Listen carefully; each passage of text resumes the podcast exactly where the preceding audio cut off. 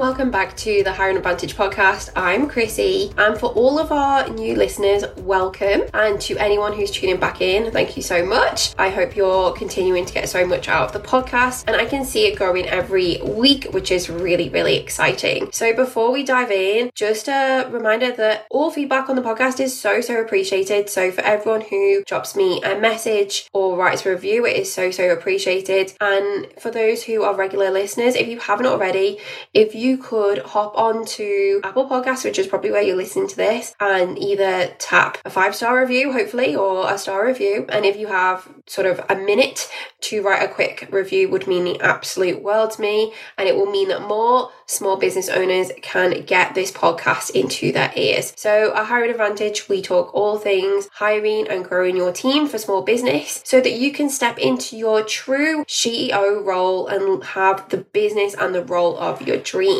So today we're going to talk all about attraction strategy. So before we dive into this, I want to just talk a little bit about the recruitment landscape in Australia and globally, but I read, and I'm across this anyway because my algorithm on LinkedIn and all my socials is literally geared towards recruitment and recruitment information. But I read a really interesting article from earlier in this year from the Australian Financial Review, and it is why we do not have enough workers to fill jobs. So this article basically talks about, you know, that labour shortage, that great resignation, all of those buzzwords that we're hearing in recruitment. But essentially, there is a high demand for workers, and businesses are struggling to fill those vacancies. So as of June, and I will share recent data on this, and I know it's gotten tighter, but the unemployment rate currently in Australia is only around 3%, so which is a 48-year low, and that means the proportion of the adult population who are holding a job or actively looking for work has hit a record high of 66%. So if I break that down, what it means is there's not a lot of people who don't have work, and the people who do have work have all the power and can pick and choose what they want, right? So basically, there was research done by ABS that said there's a third of businesses struggling to find suitable workers, and that is a mix of things, but they say 59% do not have the skills required, and the other thing was 79% of the people surveyed were saying that they don't have enough applicants. So I can tell you that as well. So I've worked in recruitment for 12 years, and there have been different landscapes in recruitment. So you either have a boom or a bust, usually. Perth is a really good example. So I lived in Perth in 2010, and they had a mining boom. Iron ore prices were all-time high, and basically all the companies were recruiting and looking for work, and that meant that there was a shortage of applicants, and all of the companies were basically fighting for the same skills, right? And they had to diversify what they were looking for and train people up and come up with all sorts of attraction strategies. When we hit COVID initially, a lot of the companies stopped recruiting, right? They were worried about their bottom line, they were worried about money, and there was no jobs, and basically that meant that if someone did recruit for a role, they would get a lot of applications, but the companies were too scared to recruit for people. GFC 2008, 2009, obviously lots of people losing jobs, looking for work, and then not a lot of companies recruiting for them. So the company that I worked with when COVID hit, so I worked at Westpac, and I worked in a project area, and we had projects that we had to hit. So they were government regulatory projects, and regardless of what was going on in the economic climate, we still needed to hire people, and we still needed to deliver those projects. So we did not stop hiring when all the other banks did.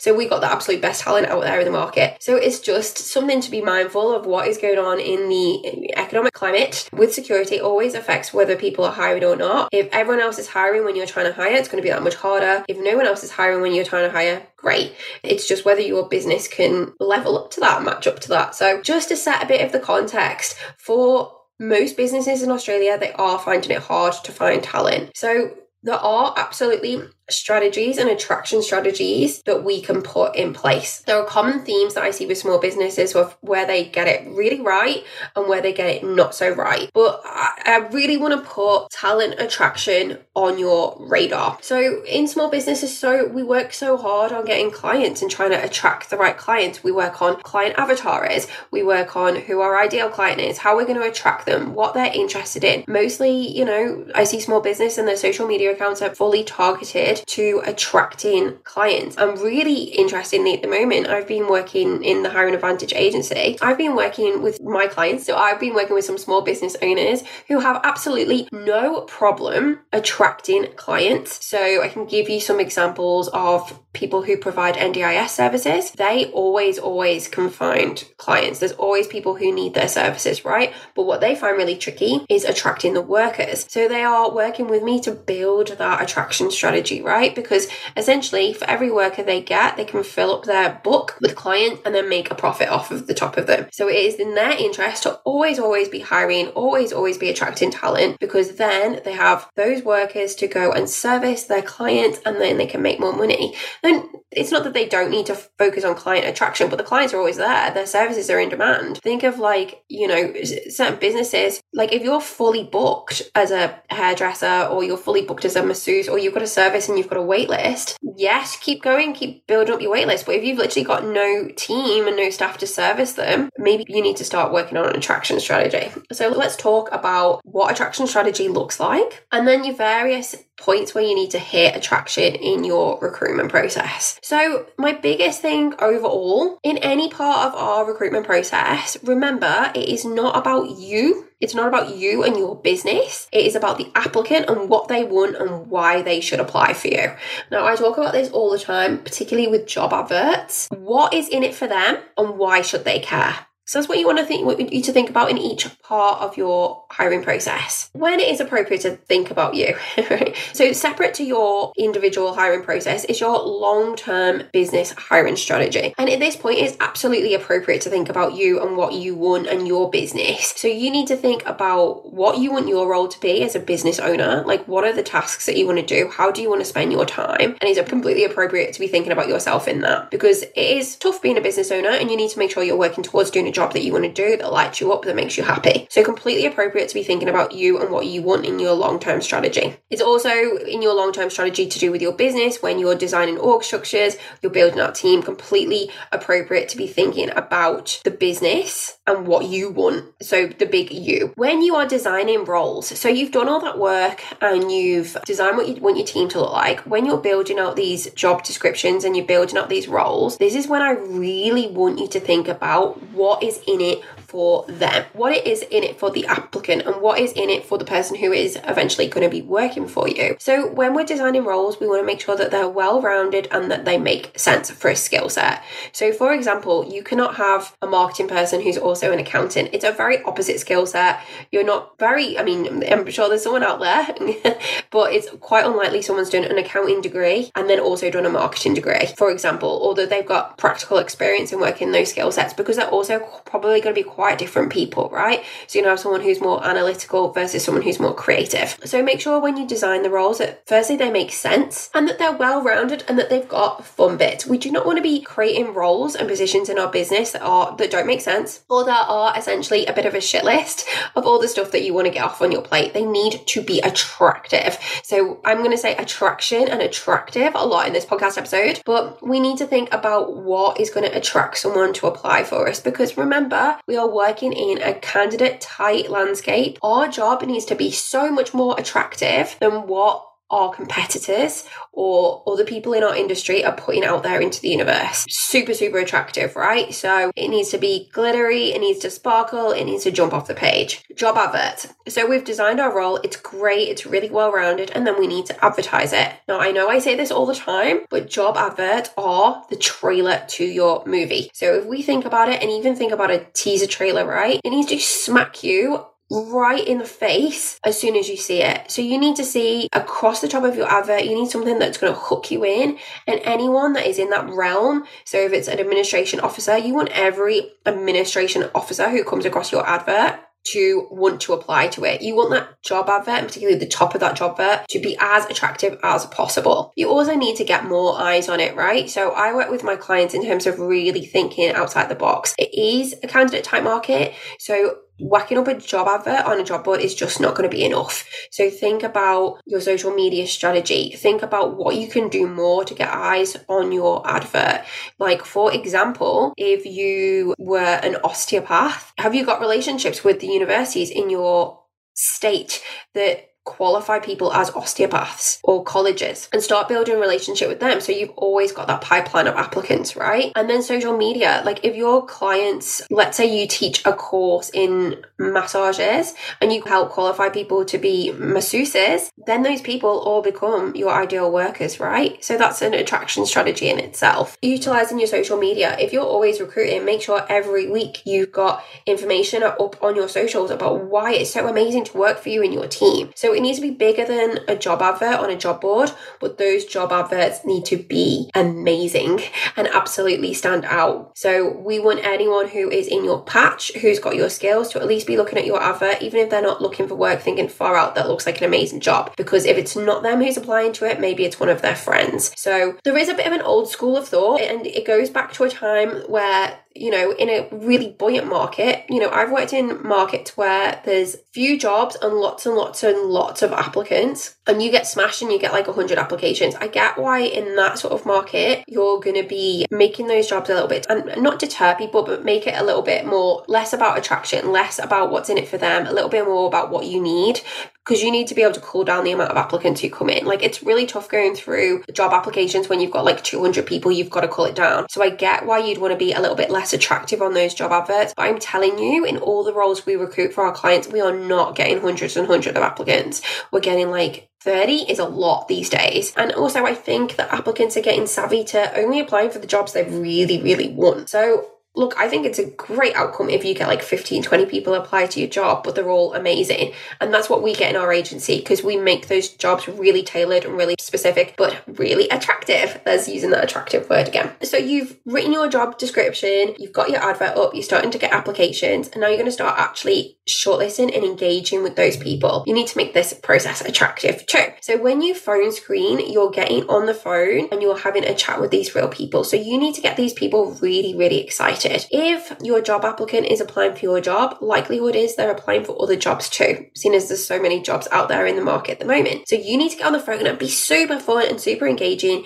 and be the type of person this individual really wants to work for, right? So get them thinking, why do they want your job over someone else? And this always comes down to relationships and personality, right? You need to have really fun conversations. You need to really work to build connection, and you do this through preparation. So I work with my clients to build out phone screening scripts if they're doing it themselves. Obviously, if my business is doing it, we're very experienced in this. But I work to get them really, really excited about the role, talk about the business owner, why they're so fantastic. That would be you if you were doing it yourself. And what is so exciting about the role, and really what's in it for this applicant. Like, you know, this is a new business, it's growing, this role's going to grow with the business, or what your clients say about you, what impact your business makes. But get them really, really excited, get them absolutely frothing at this role and wanting to come to interview. And also listen to what's going on with them, with their lives, and answer any questions they have on this screening process, especially if you like them. Give them lots and lots of time. Attraction in interviews, again,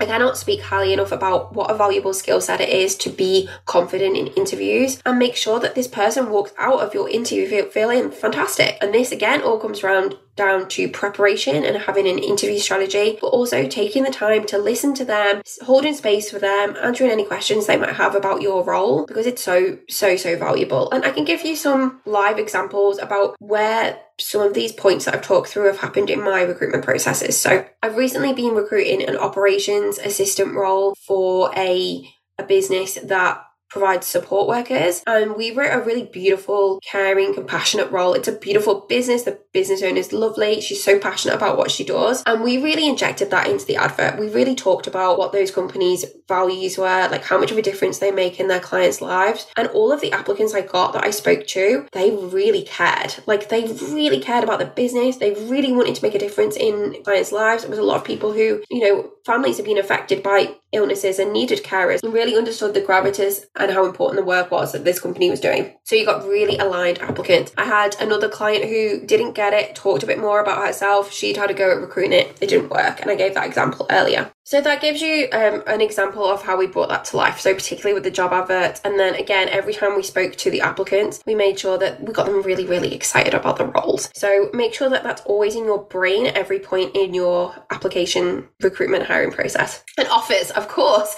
So you're going to offer someone a role. You need to bring that energy on that offer call. Putting it in writing is not enough. You ideally want to get on the phone with that person or on a Zoom call. Bring the energy. It's so, so exciting. Make sure that, you know, that this is really an appealing offer, because fact of the matter is they might be getting multiple offers, right? So they need to like you, want you, have the relationship with you, and get so damn excited about your role. So that's attraction, guys. How exciting. You know, I'm not saying it's not about you at all. It's your company, it's your role. Talk about it, but talk about it in an appropriate amount. I have had a client who, whenever they went to interview, they literally sat and talked about their company for half an hour, and the applicants would all call me afterwards and go, I was so confused, like I didn't really know what was going on. They were telling me like everything about their business. Which was very much against my advice. So after that, they did that once. They got an interview agenda and stuck to it. But you know, it's not appropriate, right? It's appropriate to talk about your business an appropriate amount and give them context to what's in it for them. But you know, this is really a time to focus on the other person in the conversation, get them super excited to work for your business. And when they come into the business, they will love you and they will be excited and they will want to hear everything about it. But this is the point where you're trying to be really attractive to them, to secure them, so that then you can bring them into their business and then get them excited about the business more so at that point. So I hope you found this episode useful. As always, I love to get your feedback. So feel free to share in your Instagram stories or always DM me if you want to chat. As we get into Christmas, we are starting to slow down on the done for you hiring solutions. So I'm hiring outsourcing, but we are doing a lot of focus on strategy. And I do have free hiring strategy calls available. I would love to get some podcast listeners on there and find out what you're learning, but also what you want, because it's all about you, right? It's not about me, as I just talked about. So find out what's happening in your business, how you want to grow, what are your hiring issues, so that we can make you a plan going into the new year to see you absolutely grow and hit all your business goals. Absolute pleasure as always. Speak again soon. Until next time. Thank you for listening to this episode of the Hiring Advantage podcast. If you have any questions or love the show, head over to @hiringadvantage on Instagram and let me know. If you learned something today, it would mean the absolute world to me if you left a review or shared this with someone else that you think would benefit from this knowledge. Until next time, happy hiring, Queens.